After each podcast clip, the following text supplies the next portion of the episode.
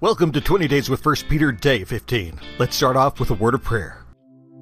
Father, may our agape love for one another transcend even interpretational differences of difficult passages. We ask this, believing you have the power to make it so. In Jesus' name, amen. Today, our reading begins in 1 Peter chapter 3, verses 17 through 22.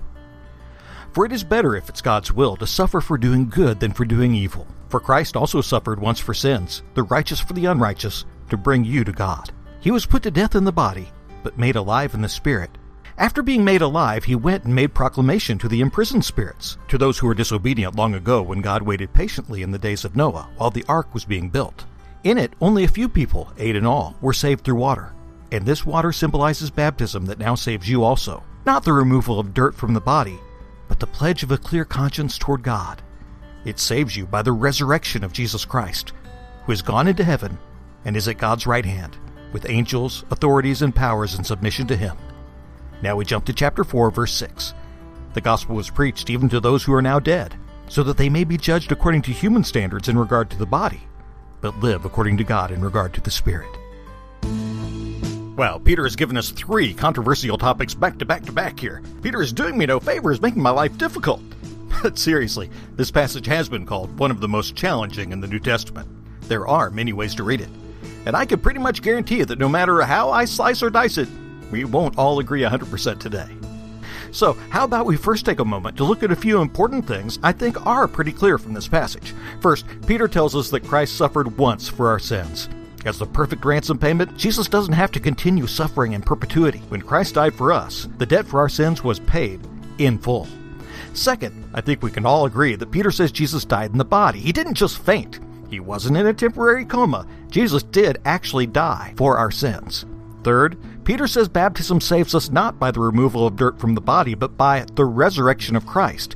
Notice that Jesus truly was resurrected by God the Father through the power of the Holy Spirit. Okay, now perhaps medium difficulty, Peter says baptism saves us. I know there are different ways to diagram the sequence of events toward our salvation, and certainly, however God decides to make faith and baptism work together for salvation is a okay with me. Here's something to consider. In Matthew 28, verse 19, in his last recorded words in the book of Matthew, Jesus told the apostles to make disciples of all nations, baptizing them in the name of the Father, and of the Son, and of the Holy Spirit. So, our obedience to Jesus in water baptism demonstrates that we take his instructions seriously, that he is truly our Lord. Now, the really difficult part. Where did Jesus go after he died in the body and was made alive in the Spirit? What message did he proclaim? And to whom did he proclaim it? Did Jesus descend to Hades to preach in order to give people whose lives have been cut short by the flood a chance at repentance?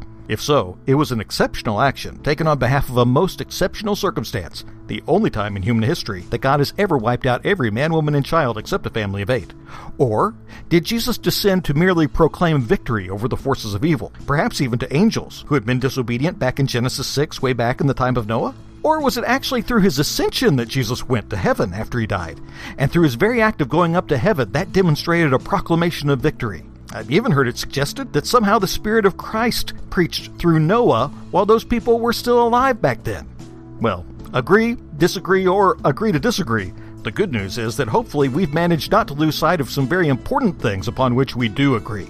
Christ loved us so much that in accordance with God's will, he suffered and died and was raised back to life for us. Therefore, we should arm ourselves with this same attitude, living for the will of God and not for our own desires. I hope we all agree on that. Let's pray.